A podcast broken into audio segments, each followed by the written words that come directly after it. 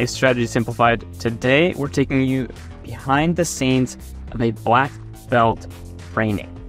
So, first off, what is black belt? You're probably asking. Well, it's a consulting prep program combining eight hours of one on one coaching, resume and cover letter edits, digital resources, and group training. Each month through the summer, we host a cohort that kicks off with a live, private, exclusive black belt group training. And this episode, we're sharing a tidbit from July's training. In the training, Jenny Rae LaRue shares an overview of the consulting interview process and covers case interviews in more detail, how to prepare what you need to know. So enjoy this short clip, and we'd love to have you join the next cohort of Black Belt, which starts August 10th. Learn more at the link in the show notes. Inside your interviews, your case interview will be 95% of your first round score. You cannot dazzle them with your personality without passing the case. Okay.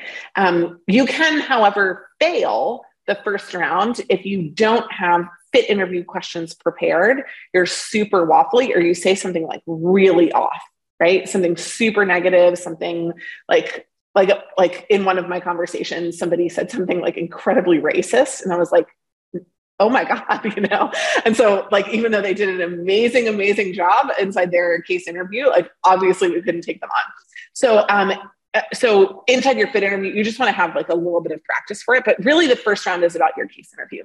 In the second round, it's actually a, a majority is on the fit interview because at that point they assume everybody passed the case, right? So you have a harder case interview to help them differentiate between people, but actually the majority of your scoring um, in the second round is on fit. And I think a lot of people also don't know that. So they case and case and case after the first round rather than moving their performance over to the fit interview.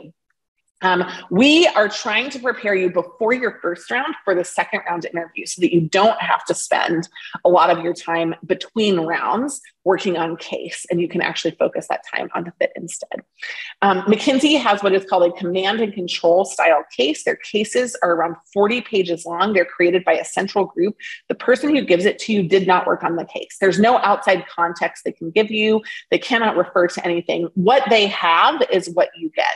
Um, they will lead you through each piece of the case. And I recommend that everybody start, unless you know that you will not interview with McKinsey or do any command and control style cases at McKinsey or at KPMG or at um, like um, let's see here, who else would use these? Kearney. Um, like any, if you're not going to interview with any of those firms, then you can go directly to a Bain or a BCG style. Um, but if you think you might, then I recommend starting with McKinsey because McKinsey walks you through what they expect a candidate should do, and they lead you to each of those pieces without you having a lot of agency in between. Um, I think McKinsey cases are the easiest cases with the hardest math. Okay. So McKinsey cases also help you train on the math, but you can't get lost inside the case. Flip over to the right side of there, BCG. Like these cases are super hard because you have to not just identify what the problem is and what a structure is, but you have to figure out what data specifically to ask for to get it from them. And you can get very, very lost in a BCG case prepping for McKinsey cases can actually begin to help prepare you for BCG cases because it builds some of the muscle memory of like, oh, you know, after we did this, then the next thing to do is this thing. That's what McKinsey takes me toward. That's kind of what BCG would expect as well. Um, Bain is a little bit of a mixture. Bain cases are written more like McKinsey cases. Um, some people at Bain write their own cases. Some people use central cases. More are using central cases this year than ever before. At BCG, everybody writes their own cases. At McKinsey, nobody writes their own cases. Okay. Um, and so uh, for Bain in particular, it's like a choose your own adventure. The case will have usually four to six parts. Um, as you go through it, when you ask for the part that you need, they will give you that part, but it could be in a different order inside the case. Whereas McKinsey is like parts one through six, and you do them one, two, three, four, five, six. Bain is one through six, but you could do one and then three and then two and then four, right? And, and a, kind of in a different order. Um, again, you can do 20 cases McKinsey style and get a really great baseline for casing and then and then only then move on to the other firms. Um, so McKinsey is our preferred way. And inside your coaching sessions, even if your coaches are BCG coaches, um, you want to tell them that you want to do more of a command and control style case starting at the very beginning. Um, case interview rounds, really round zero is phone or market sizing and simple questions. If you get this, it's um, it's largely because you're doing a screening interview with a recruiter or you're going through a non-traditional um, process. For those of you that are at target schools, you will not have a round zero. Um, round 1A is also usually pre the first interview. Um, the digital assessment is a bottom 5% filter. Um, so what I mean by that is that they're not looking for your score on the digital assessment. They're looking to make sure you don't fail the digital assessment, right? It's one in, in some places used as an English language competency, in others, it's a speed test. So usually your main job for the digital assessment is to finish it. Um, a lot of people really focus on getting the answers right, but finishing it is actually in many situations more important. Um, round 1B, which everybody will have, is usually two interviews of 30 minutes each. They almost always this year, everywhere geographically, will be on Zoom. And then round two will be 45 minutes, two to three interviews. You will often have the choice to go in person, or you could do those on Zoom. There are four kinds of case interviews in general. Unless you have another case type that is prepped for you, we will be training you for the one on one case interview. And the one on one case interview trains you for digital presentation and group interviews as well. Um, the one on one case interview is 95% plus of the interviews that you will have. It is you versus somebody inside the firm in a head to head matchup. Um, and that head to head matchup is a dynamic one on one conversation. It is your job to demonstrate everything you know in a really short amount of time and to have fun doing it. The digital is a gamified process. It's kind of like the math, applied math portion of the GMAT. If any of you haven't taken that, that's kind of what you're prepping for. Um, the presentation interview is where they give you data beforehand and then you present it to a group. They are super time intensive, both for the firm to evaluate and to create. And so firms, thank the Lord, have moved away from that this year. Um, and then group interviews the same, right? It's hard to schedule, it's hard to coordinate, and it's also hard to evaluate. Um, so, so like I mentioned, you will know if you do any one of the three bottom ones of these, the majority of your prep, our focus for you is going to be on the one-on-one interview. Just tell a coach immediately if you hear something different from any of the firms that you're applying for. So um, the first part is case interview openings. You're going to, of course, approach this with your coach, and those case interview openings are going to be all important. Um, the case interview anatomy, the first three pieces are the background, the recap, and the case and objective clarification. Those first three parts are going to be mandatory, essential, um, and the great news about all three of these is that you really have to have very little original thought. Okay. Um, there's a lot of patterning in them. You have up to four minutes to complete it. Many of your coaches, especially if you ask them, will use timing at the beginning of the case. Um, I am looking more for the nature of how somebody opens the case rather than the content of how they open the case. I'm looking for confidence. I'm looking for speed. I'm looking for interactivity, right? Um, I'm not necessarily looking for them to ask me the right question at the beginning of the case. So just to take some of the pressure off of you, one of, one of the things that you can learn from are other people's experiences of opening cases. Um, how do you demonstrate confidence? Number one, in the background, um, and I, will just go through each one of these. In the background, your job is to take notes, smile while you're taking notes. Like, don't look like you are on murder trial. Okay. Um, number two, when you are recapping, give me a introduction that has positive language in it. Something like, "This sounds like a super interesting case," or "I think I got everything. Let me just recap it to make sure." Right. So something that kind of demonstrates that you know what you're doing and you understand the gamified process of the case. So when you're asking clarification questions, um, you want to ask advanced style of questions and two things make them advanced. One is that they're the right kind of questions, questions about what you missed, questions about the understanding of the business. Like, you know, do you know what kind of way they operate or how they sell or who they sell to? Sometimes it's actually not clear in the background. Um, and then clarity on the case objective. Like, what are you trying to do and how are you measuring that? All of those are going to help you build a more narrow, detailed, and specific structure. And the wording for all of those, the second piece is not just asking the right questions, but asking them in the right way. The wording for all of those always includes your hypothesis, right? What I think is this this company seems like this company. Am I right? this company seems like they are a wholesaler, but they also have retail stores, like the example here. You're using a hypothesis based approach so that somebody can respond to you in a yes or no fashion. Here are the no nos with questions at the beginning. You don't ask questions before the recap, you don't ask me for new information, and you don't ask me whether or not there are other objectives for the business. There are always other objectives for every business. Um, but you don't ask that kind of question inside MBB firms. You know that they're there. You don't ask them for them because it implies that you are there, therefore going to now include it in the scope of the problem that you're solving. You're not. You have 30 minutes, solve the case, right? Just focus on the key issues. We'll be right back after this quick break. We've worked with ballet dancers, doctors, teachers, engineers, and all other forms of underdogs to help them break into management consulting.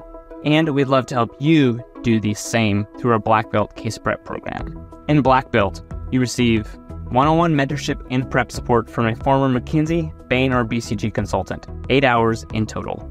Your coach will develop a personalized plan for you and guide you through that plan via drill based coaching sessions. Black Belt also includes resume and cover letter edits, because case prep is only so good if you don't get the interview. In addition, Black Belt gives you a digital suite of comprehensive training materials covering everything you need to know about management consulting recruiting. Last but not least, Black Belt gives you a private group training session on the fundamentals of consulting recruiting. 80% of Black Belt's land offers, which is why it's the world's most effective consulting prep program. If you're ready to quit wasting time in your prep process, join today. We've seen it all. Chances are we've already helped someone in your specific situation land a consulting offer. We regularly sell out our black belt cohorts, so check out the link in the show notes to grab your seat today. Next two pieces of the case are the grand pause and the game plan. Um, the grand pause and the game plan, you have two minutes each, ideally on the timeline, um, to complete each one of these. Uh, one of the things that we find is a big problem for people is that they create structures that are too weak. So if you feel like your structures are weak, ask your coach to time you. Usually you're using too little time and you feel like you're rushing because you feel like you're using up two minutes, but you actually have more time. And then when they time you, it'll give you the sense of like, I can keep going until the timer goes off. Um, the biggest problem with the game plan when you're delivering your structure um, is that you deliver it in a fashion that is confusing and I cannot write it down. When I'm on Zoom, I want to be able to exactly mirror what you have written on your paper on mine. And somebody who does an awesome job of reading out their structure within two minutes explains I have four categories category A, B, C, and D. In category one, I have three bullet points. Bullet point one is, bullet point two is, bullet point three is. They help me understand when I'm moving from an explanation of what a bullet point is to the next bullet point. Um, and so that kind of really crisp and clean structure is an automatic differentiator inside your structure. It helps overcompensate for any issues of the um, kind of content inside your structure. So, how you read it out is as important as what you put in your structure. You can evaluate the nature of a structure, whether somebody has a good quality structure at the beginning of the case, but whether it is a sufficient structure, whether it solved the case, I can only tell by the end right? So um, you can evaluate your structures twice. One is at the beginning of the case, like, hey, that took two minutes. It sounded and looked like a structure. It seems like it's got some really great content in it. There wasn't any overlap. Um, it's super clear. But you can also evaluate it at the end. Your structure on your paper really should look like this. It has four categories. Um, I generally recommend that you just write them down in the order they come out of your brain. And then at the end, you number them because even if you're using the profitability framework, you're going to write them down and you're going to be like, you know what the issue is in this case? It's volumes. That's the problem. And then you want to tell me not prices, volumes, variable costs, and fixed costs. You want to say volumes and then variable costs and then prices and then fixed costs, right? You want to drive me toward the things that are the highest priority. McKinsey, in particular, really likes this when you use a prioritization of your structures. Each of your structure areas will have data points underneath them. Um, there are three to four data points that are ideal under each one of your categories. You can come up with a three part structure, but really four is best. Um, these are the 10 kinds of case problems that we have inside the case library. I would recommend, and I put this on the end part of this, that as y'all are working through cases, your first 10 cases, you address one of each of these. Level one cases, which are for round one, um, one of each of these types. If you do that, you're going to feel like you get a good survey of the business problems that you like to see. The orange ones are the ones that generally lend themselves to yes or no answers, or what we call the defined hypothesis from the previous slide. Okay. Um, you can, when you are creating case interview buckets, you can mix and match and should mix and match. In general, the two buckets that I don't want to see inside any of our black belts um, categories are revenue or cost. I mean, literally, you might just want to put money as one of them. Like it's, right, you know, yes, we want to make more revenue. Yes, we want to reduce costs. It's kind of like a given. What we want to talk about are all of the levers by which we can change the revenue or the cost of a business. Okay. So revenue or cost are not valid buckets that you can or should use. You can use um, and I also don't really like a financials bucket. We're talking about the levers of revenue, costs, and financials. And so stick to the ones on the outside of here or any other ones that can be practically applied.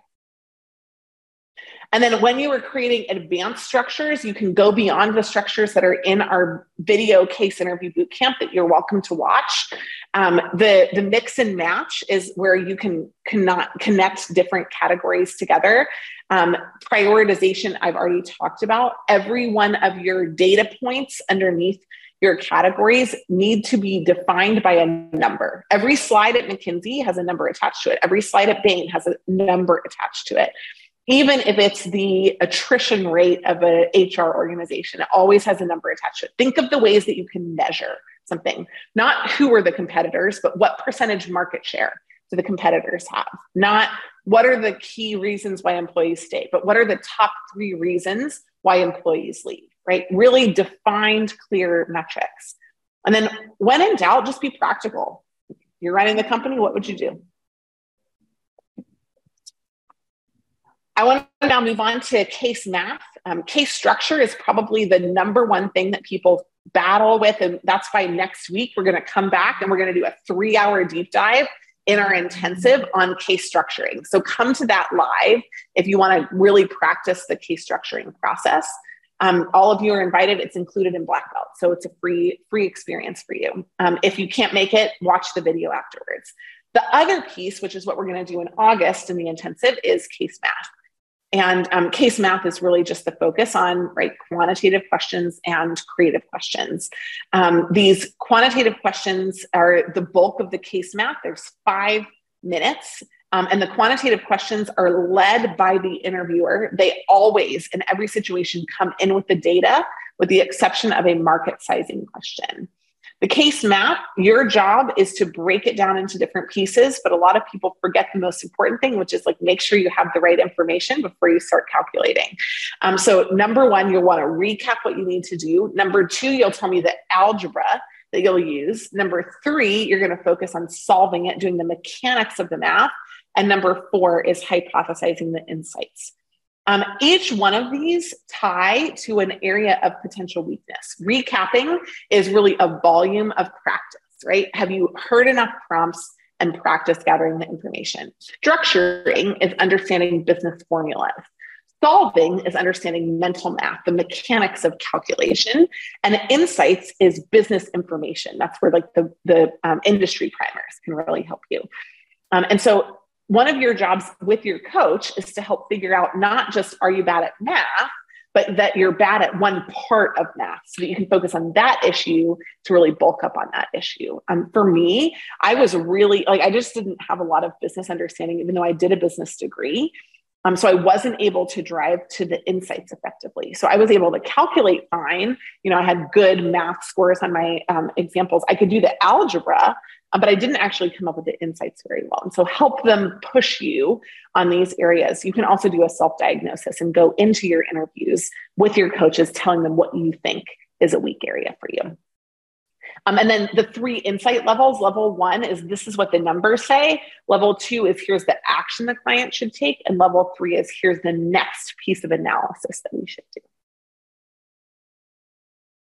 And then this on this page is all of the um, formulas that you need to know we have the business formulas and the business basics boot camp um, that you can go through. So if you don't know, like if you're not like, oh, I understand how to calculate that or what the concepts are, go and do that boot camp on the platform. And um, that boot camp is going to help you just like bulk up so you feel like you're not going to get blindsided by a concept inside the cases. It's like an MBA in three hours, right? Not really, but but it's good enough. Um, the second to last piece is the case creative questions. These are brainstorming questions. And honestly, practicing for great structure at the beginning of the case helps you practice for brainstorming. Um, the only exception here is that you are writing and talking at the same time. So, whereas at the beginning you ask for time to build your structure, inside the case creative process, you're going to write and talk simultaneously. So, you'll still want to recap the background you will build out the structure verbally. Then you will go back and you will add some data points to the structure. And then at the end, you'll tell them where you want to go first. And then they will generally ask you, what else do you want to do? They're pushing the boundaries of your creativity. Um, once you've practiced five of these, I think a lot of people feel like they get them down. So these are something that you can be immediately bad at, but the badness does not persist, just to encourage you. So um, if you haven't done five cases yet and you haven't done any drills on case creative, that's a really easy place to get a good win inside the case. Your structure will generally have three buckets. Here you need two data points per bucket or three. You don't have to go into so much detail.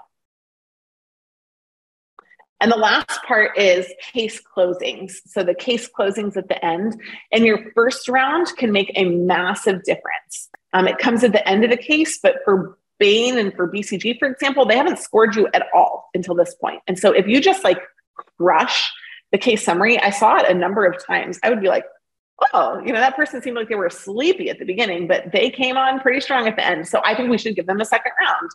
Um, if you give up, you will definitely not pass the interview. So don't give up. Just go for it, no matter what happens the rest of the interview. And if you want to cry, do it through your trembling voice, but just go for it, right? At the end. Um, you're trying to, in under two minutes, explain what you recommend based on the data there. The worst case closings are non closings. It's when people say, well, we don't have enough information and we didn't conclude anything, and I don't know what we want to do next. The best ones say, we don't have a lot of information, but here's what I would do based on the information that we do have. Here's what we looked at, and this is what I would like to do next. Think of it as the end of an interim meeting, not the end of a project. Okay. So it's kind of like basically saying, here's where I've gotten to so far, and this is what I want to do next. Thanks for tuning in to Strategy Simplified. Join Black Belt for one on one interview prep support, resume and cover letter edits, digital resources, and this amazing group training led by Jenny Rae LaRue.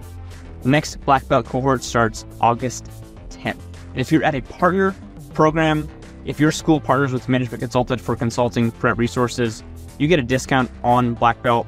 Write us for the code and to see if you are at a partner program. The email to write is team, T E A M, at managementconsulted.com. We'd love to have you in the next cohort of Black Belt. Thank you again for listening. We'll catch you again next time.